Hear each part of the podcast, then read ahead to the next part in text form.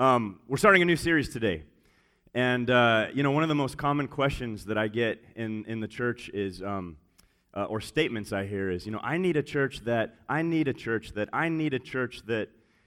And uh, so if you open up your bulletin and look at your outline, the title of this sermon is About Your Needs. Let's talk about those. We're going to be in Philippians chapter 4. Uh, this is an incredible passage that was originally more like a side note in a letter that Paul wrote to the church at Philippi, to this church that he knew and loved. And he kind of just tagged it on at the end to thank them for a gift that they sent him.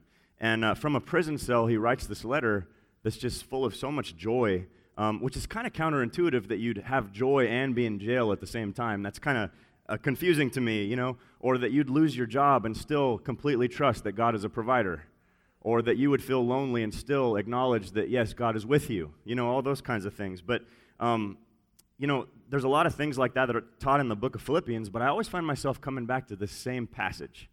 So, Philippians chapter 4, we're going to start in verse 10. And here's what Paul says I rejoiced greatly in the Lord that at last you renewed your concern for me. That's funny to me. It's like, I got your help, it's about time. it's like, it's not very good thank you note etiquette. It's like, thanks for the gift, finally. Indeed, you were concerned, but you had no opportunity to show it. Verse 11 I'm not saying this because I am in need, for I have learned to be content, whatever the circumstances. In other words, I wasn't born this way. I was selfish when I was two. Okay, I've, I've progressed, though, since then. I've grown in my faith and my maturity. Um, and, you know, I've learned that, you know, you can complain, but it won't do you any good because then nobody's going to like you if you're a complainer all the time. And so he's progressed in his maturity. Because, verse 12, I know what it is to be in need, and I also know what it is to have plenty. I have learned the secret of being content in any and every situation, whether well fed or hungry, whether living in plenty or in want. And then here's a famous verse I can do all things through him who give me strength. And that verse, guys, is so often taken out of context in church. Um, it doesn't actually mean that you can literally do anything through Christ. That's not what it actually means. You can't just pull a verse out and interpret it as one line. You have to look at the context around it, and that's what we like to do here. Um, there's a much deeper meaning than that. It, it, it's really about the sufficiency of God in every situation in your life. And so, verse 14 says, Yet it was good of you to share my troubles. Moreover, as you Philippians know, in the early days of your acquaintance with the gospel, when I set out from Macedonia, not one church shared with me in the matter of giving and receiving, except you only. In other words, you were there for me, and I won't soon forget it.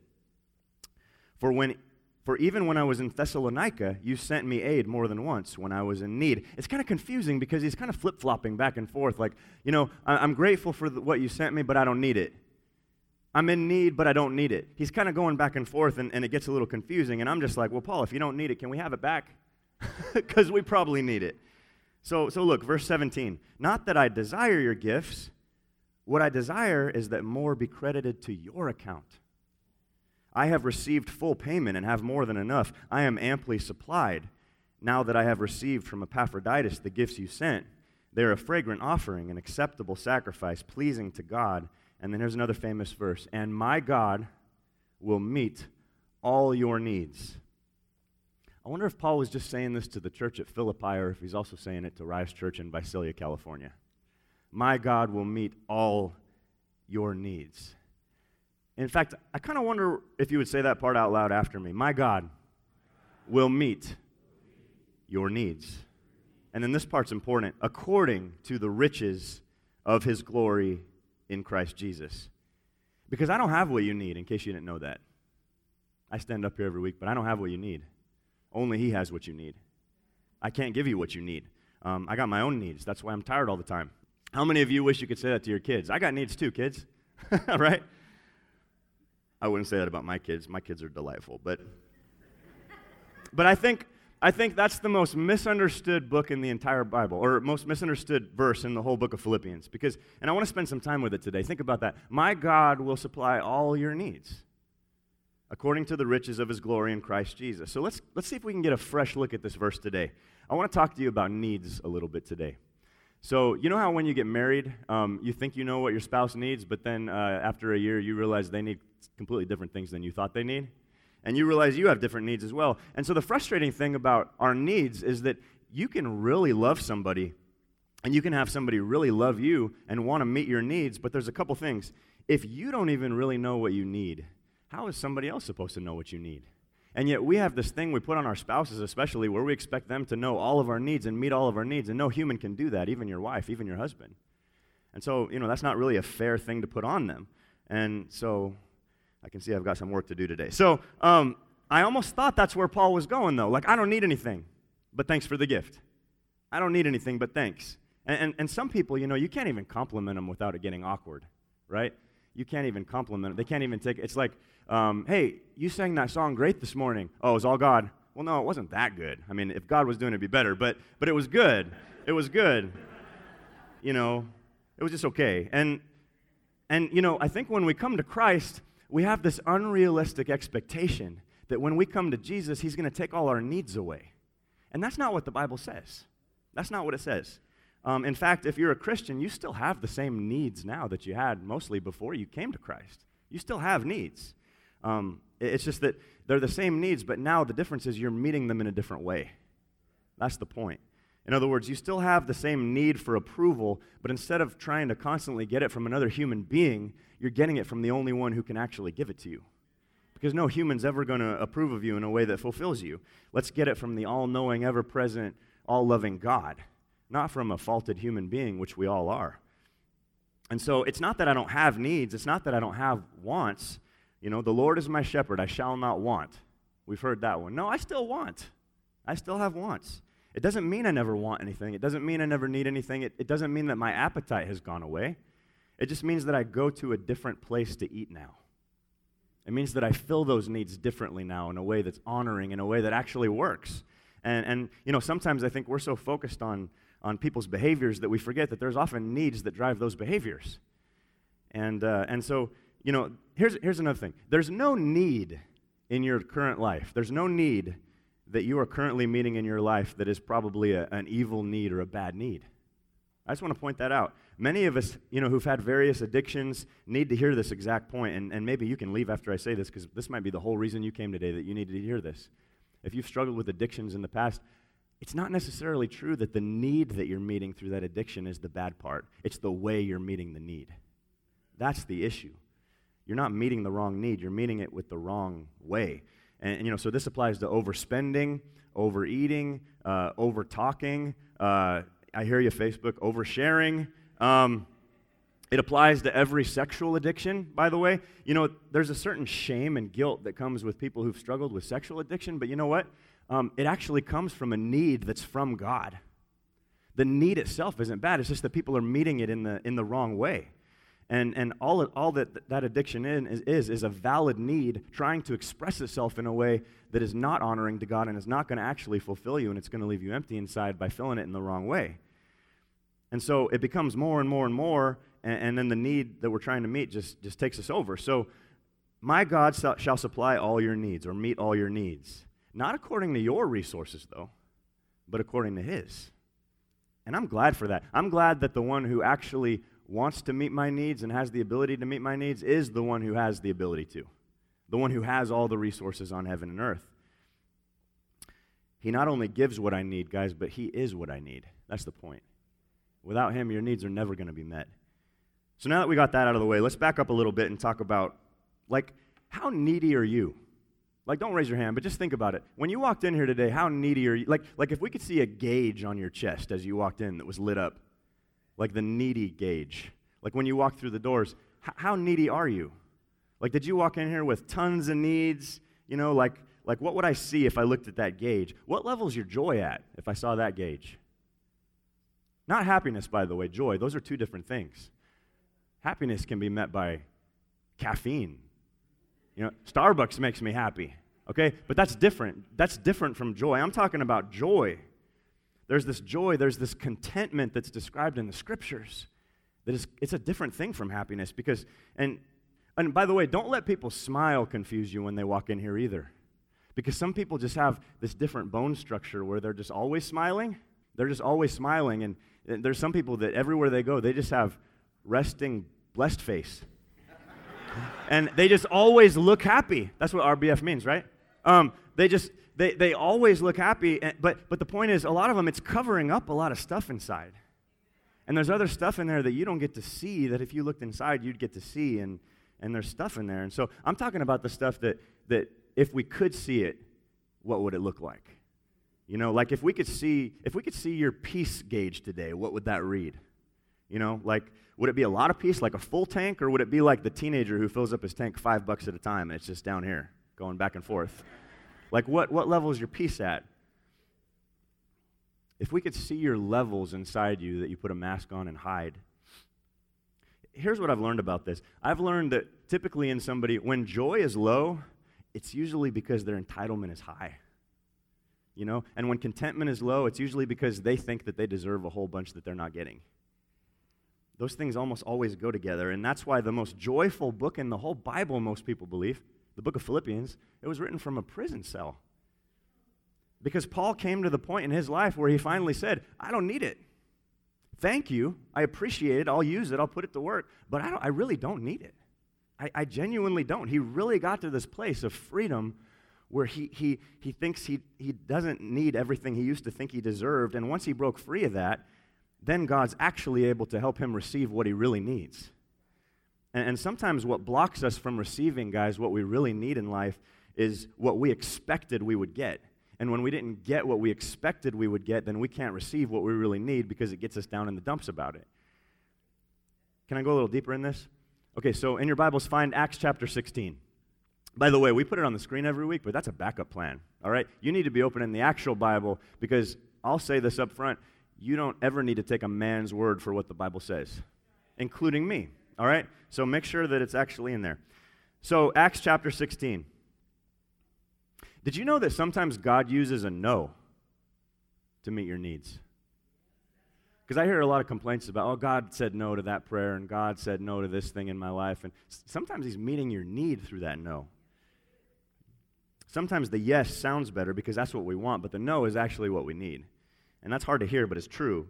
So sometimes what God doesn't give you, sometimes what God doesn't allow to happen in your life that you want to happen is just as important as what He has given permission for or what He has allowed to come into your life.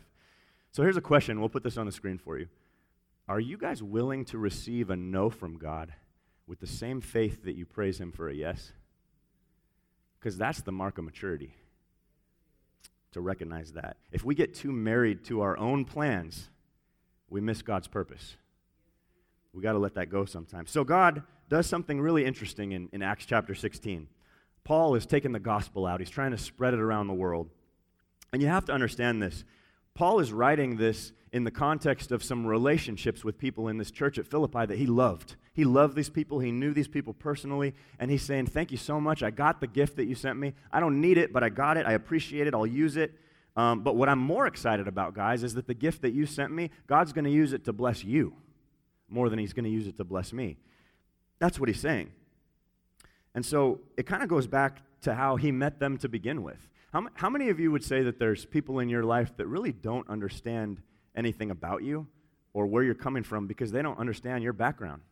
They don't understand where you walked years ago and what you came through and, and the progress you've made. And, and so they expect you sometimes to be further along in certain areas of your life than you are. And you're like, man, if you only knew how good I'm doing compared to where I was years ago, to be even as far along as I am. I mean, I still cuss, but I used to beat people to a pulp, you know? And it's like, whatever, I've made progress. And I think I think we really do Philippians 4:19 a disservice when we take it out of context. It's one of the most popular verses in the Bible, but it's also one of the most misinterpreted.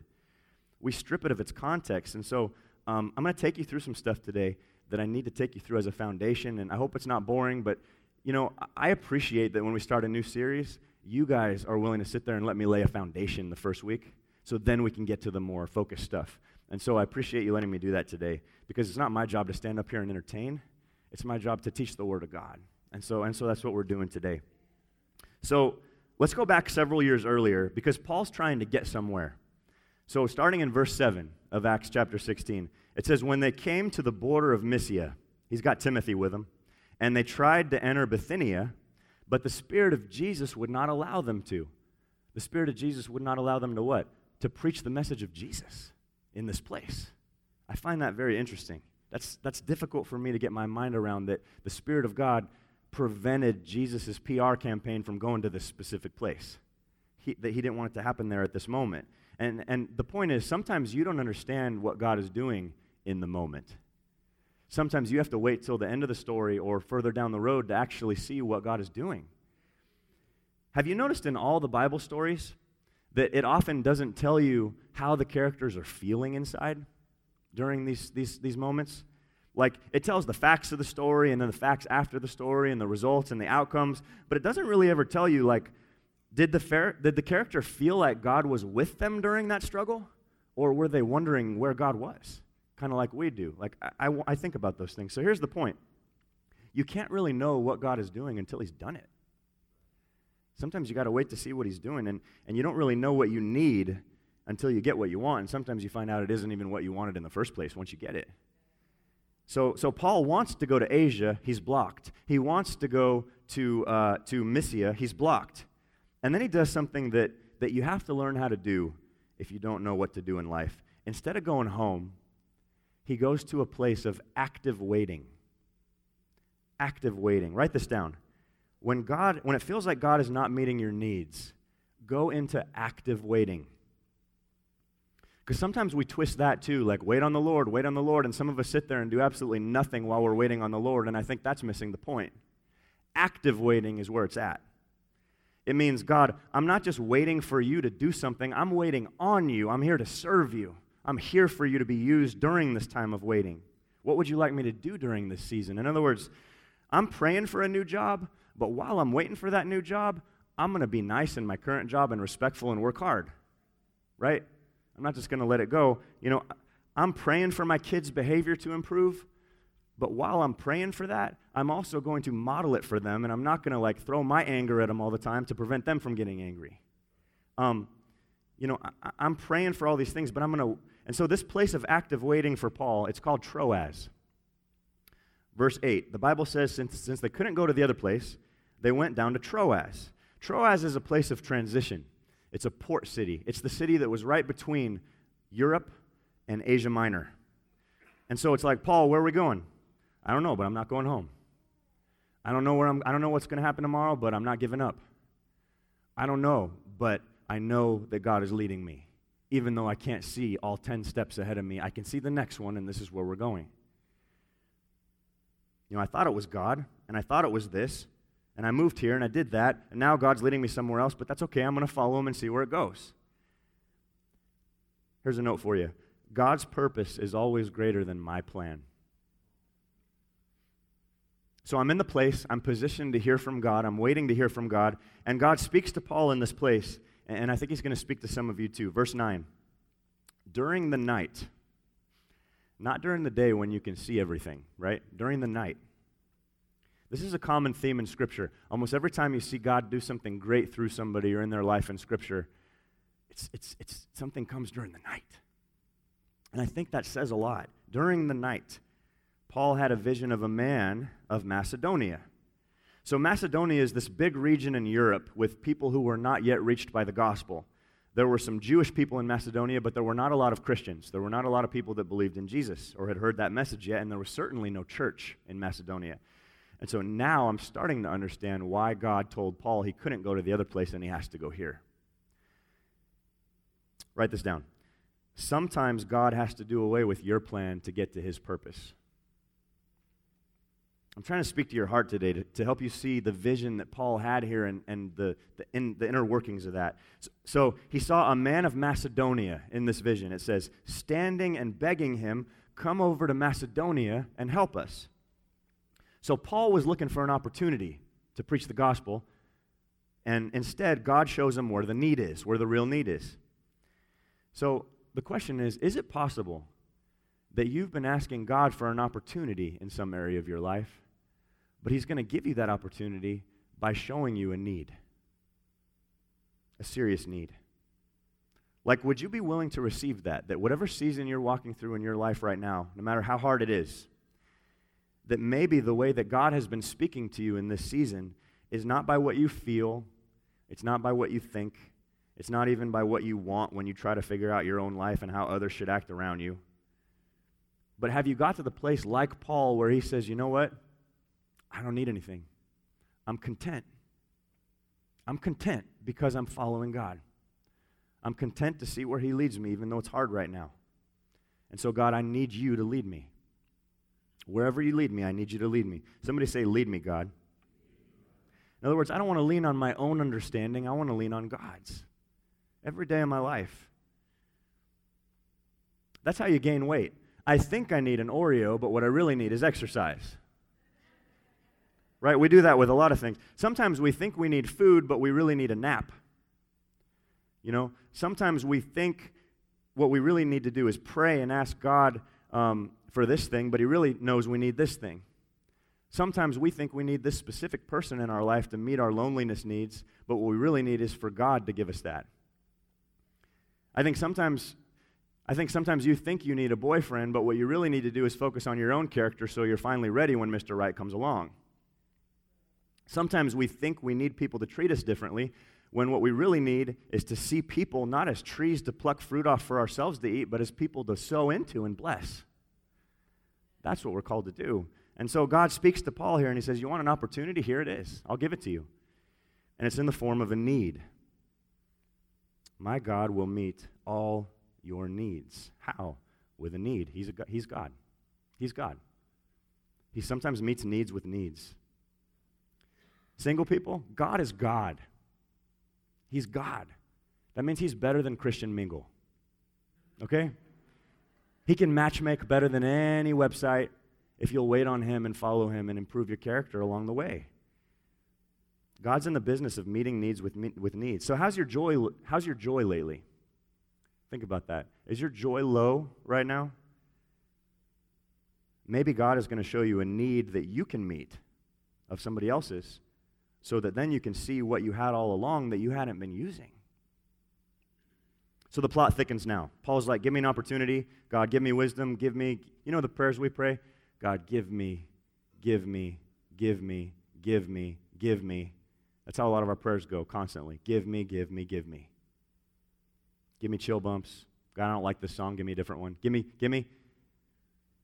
And Paul is asking for something from God, and then God gives him a need of a man standing and begging him, Come over and help us.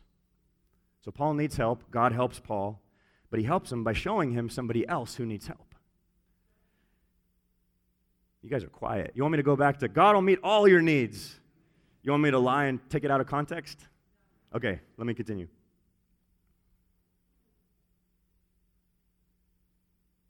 If we're so focused on our needs all the time, what happens is our attitude shrinks to the size of our expectations instead of God being able to meet the needs that are really inside.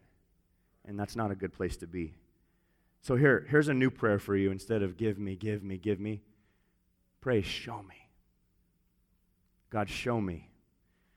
So, God, instead of focusing on what I need, what I want, what I don't, give me, give me, give me, I'm changing my prayer. Show me. Show me what you're doing in the world.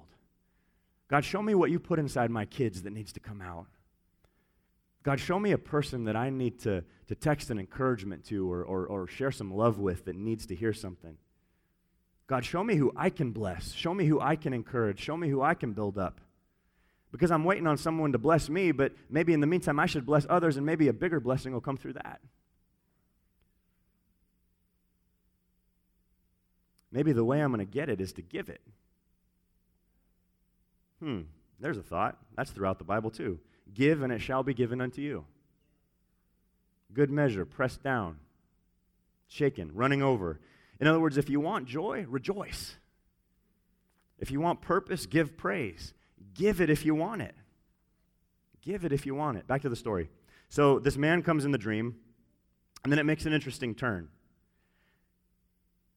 Verse 7. When they came to the border of Mysia, that's where they wanted to go. That was verse 7 when they came to the border of Mysia. Now we're in verse 10. After Paul had seen the vision, we got ready. Did you see that shift that shifted from they to we? Because this is the point where Luke, who's with him, finally comes onto the vision when he sees that vision and says, All right, I'm going too. And that's when the people agree to go with Paul. And you know, I was thinking about that. It took a lot of faith for Paul to say, Yeah, I'll go to this foreign place, this other place just from a vision I got from God, how much more faith did it take for the other guys that didn't even get to see the vision? They're just taking his word for it. sometimes it's hard to follow something that you can't see for yourself. And so Luke's like, you know, Paul said he saw men in Macedonia, so we packed up and we went. How many of you would have asked God, can you give me some more confirmations first? Like, give me a confirmation. Oh, he had a dream. Okay, great. But you know what? I think there's a blessing in immediate obedience when God speaks, where we set straight out and we just give and we just love and we just go. And you know, I, I don't understand sometimes when somebody comes up to me and says, You know, I've been coming to this church for years. And I'll say, Yeah, really? That's great. How do you like it? Oh, it's great. Do you serve? No. Are you in a group? No. Have you ever invited somebody to come? Nope. Hmm. I don't ever ask them if they give because that's a weird question. That's too personal. That's too personal. But then after that conversation, they'll walk away and say, Let me know if you need anything. and in my mind, it's like, Do you not come here? I'm just going to be raw with you for a minute because do you not see the people that God's bringing into this place every week? Do you not see the look in their eyes, some of them? That there's something going on inside that you have no idea what's going on in their life. And the only thing that can meet their needs is Jesus Christ.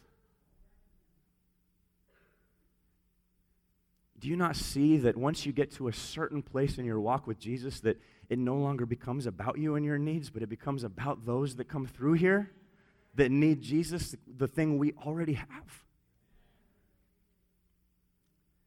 That's maturity, guys. That's that's do you not you know do you not see how do you not see how united this church is becoming? Do, do you not see how diverse our church is, guys? Have you noticed? And I'm not just talking about skin color, although I am. I'm talking about I'm talking about background. I'm talking about ideology, what church you grew up in, and that God is uniting us around the same exact thing, which is Jesus Christ in a time in our history when our country is massively divided, we are seeing unification around Jesus Christ in this place with about 700 people every weekend. Do you not see that? And so for me, it's like the harvest is here, guys, but the laborers are few. We need to build the church. Let's go. Let's do it. That's what we're called to do. And so sometimes I'll say, Well, have you brought a friend with you anytime in the last few months? to share this with you? Have you volunteered to serve on one of our ministry teams? There's a huge list on the back, and the reason there's a huge list is because there's a huge need here. Here's the point, though God often is not going to meet your needs independent of you. And sometimes I think we pray for God to meet our needs and give me this and give me that, but we don't have any action connected to it. And here's the point God will meet your needs through your willingness to meet somebody else's. That's when he most meets your needs. And Paul said that after thanking the Philippians for meeting his needs, right? He said, So now that you've met somebody else's needs, he says, now God's going to meet yours. And I just can't get over how they had the faith to pack up and go to Macedonia because of this vision. Because there's like 300 people, 300, excuse me, 300 people, that'd be easy. 300,000 people in Macedonia. And Paul sees one man in a vision and he's like, let's go, let's go find that man. it's insane. Like, how tall was he? I don't know. What color is his eyes? I don't know. We'll find him. God will show us when we get there. So they go. Verse 11 describes it. From Troas, we put out to sea and we sailed straight for Samothrace, and the next day we went to Neapolis. Side note God doesn't always take you there all at once. You're taking one step, and that's all you can see sometimes, and His word is a lamp unto your feet and another step, and a light unto your path. Watch my feet, step by step by step. He doesn't, he doesn't say that his word is a spotlight for miles ahead.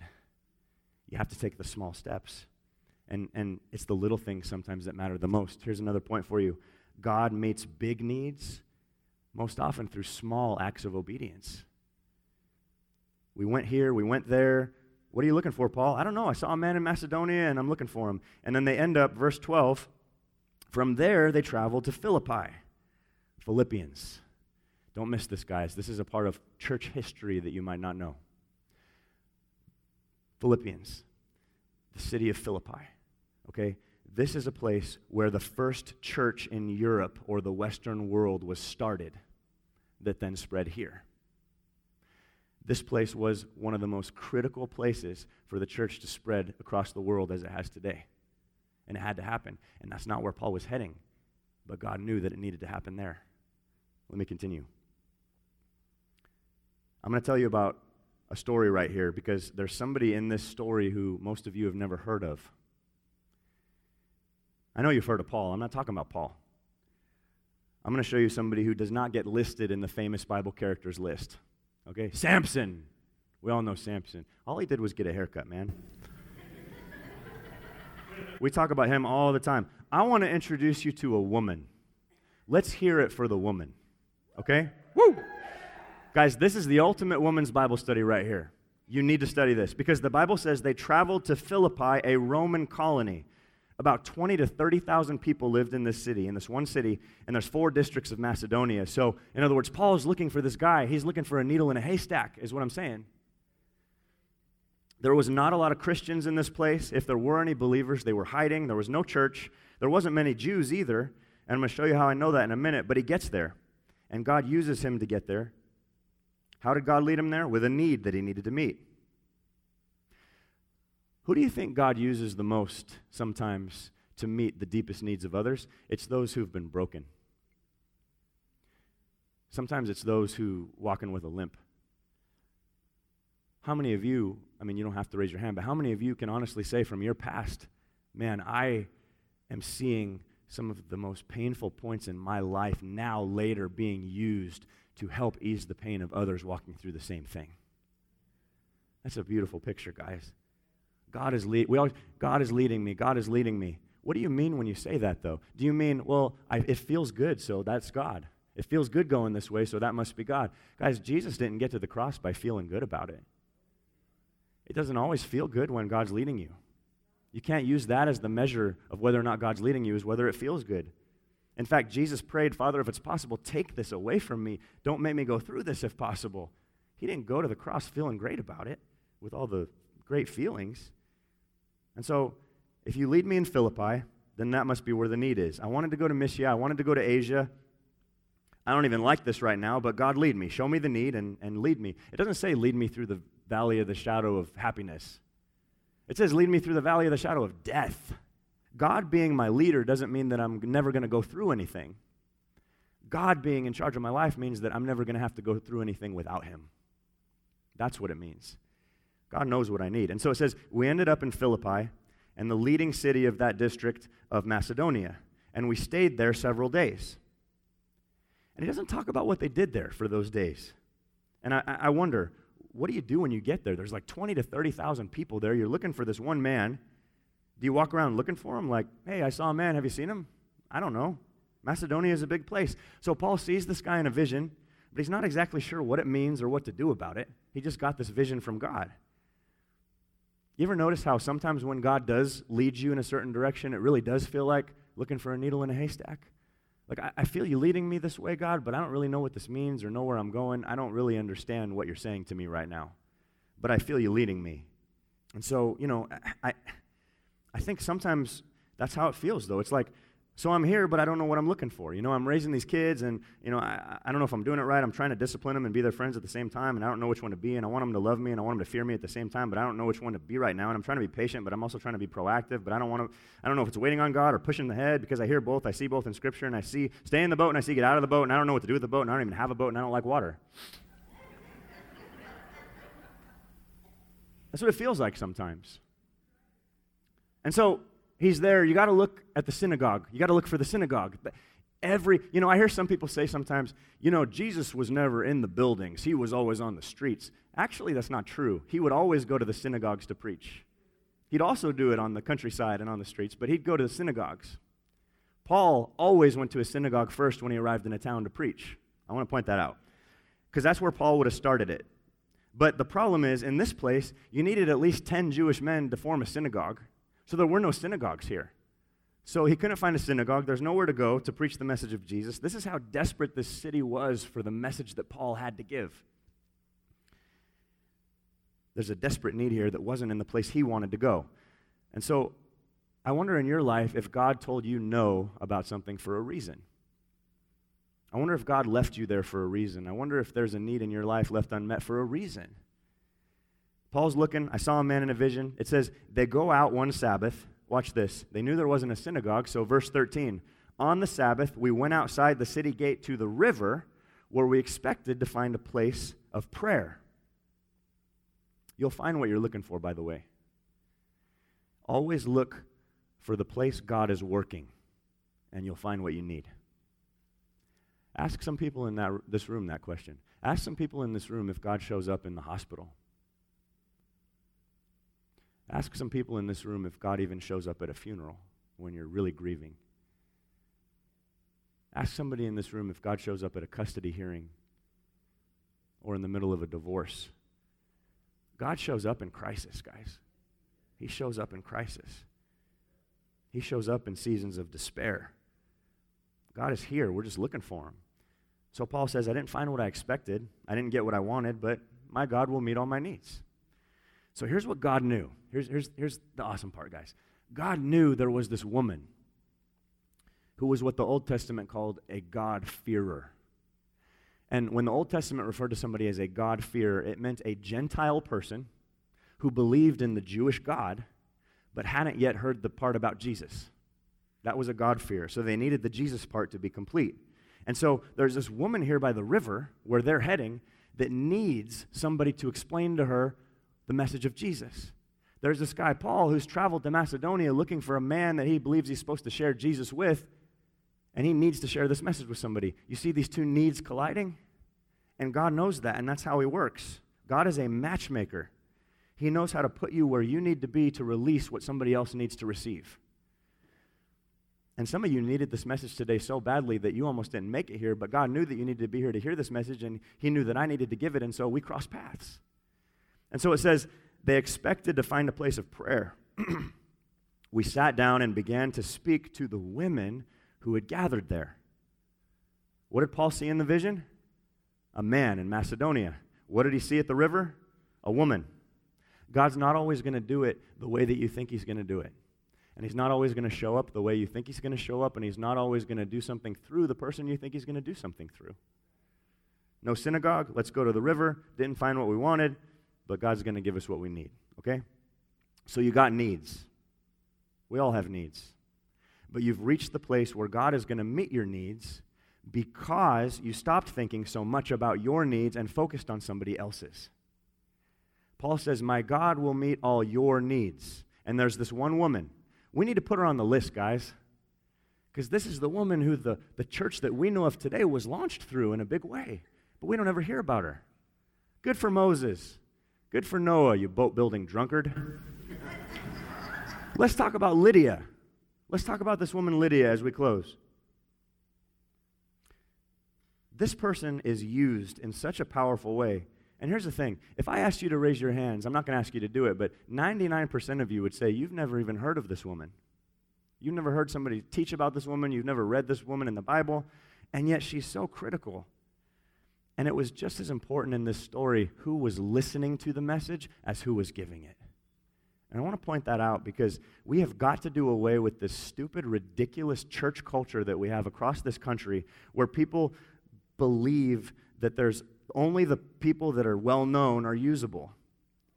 Or that they believe that the size of the church is, is what determines if you're usable. Or where you believe that the pastor somehow has more access to God than you do or more power to do ministry than you do, because that's not true.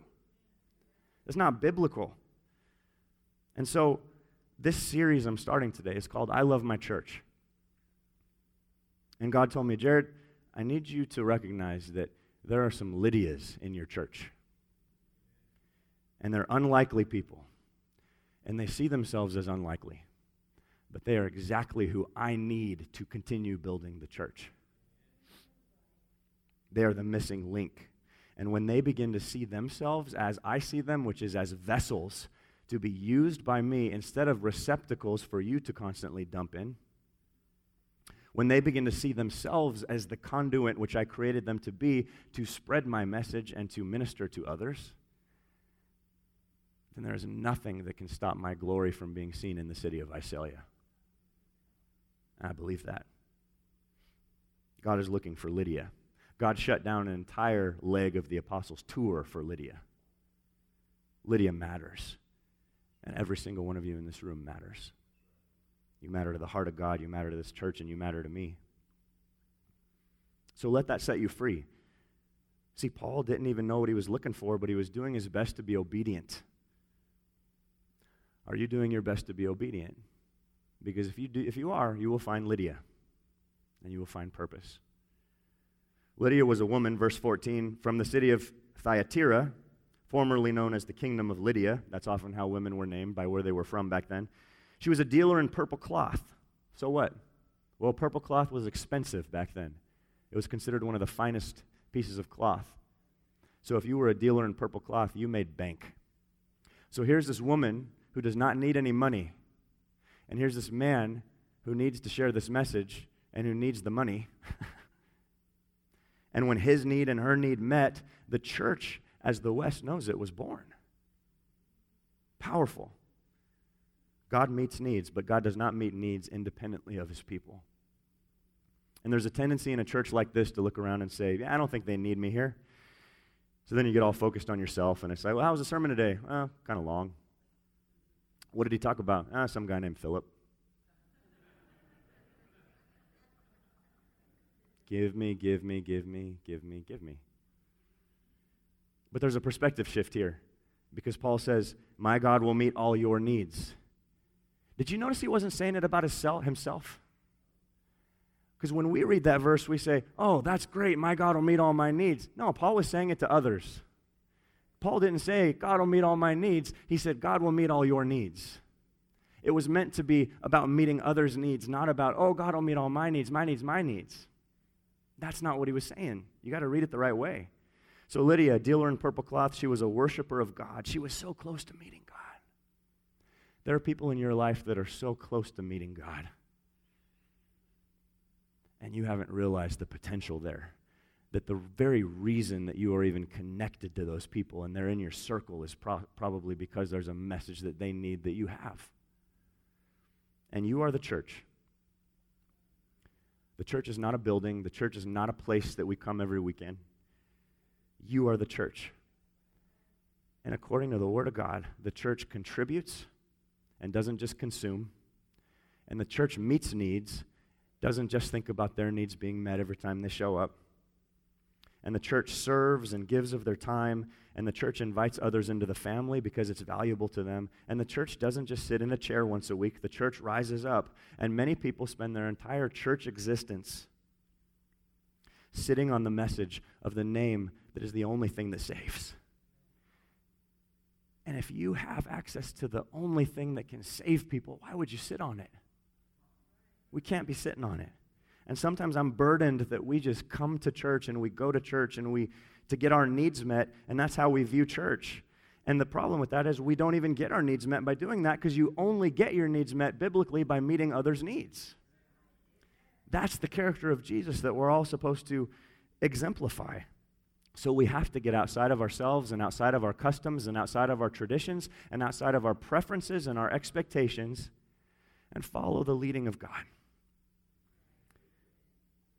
Paul said, It's not even about me.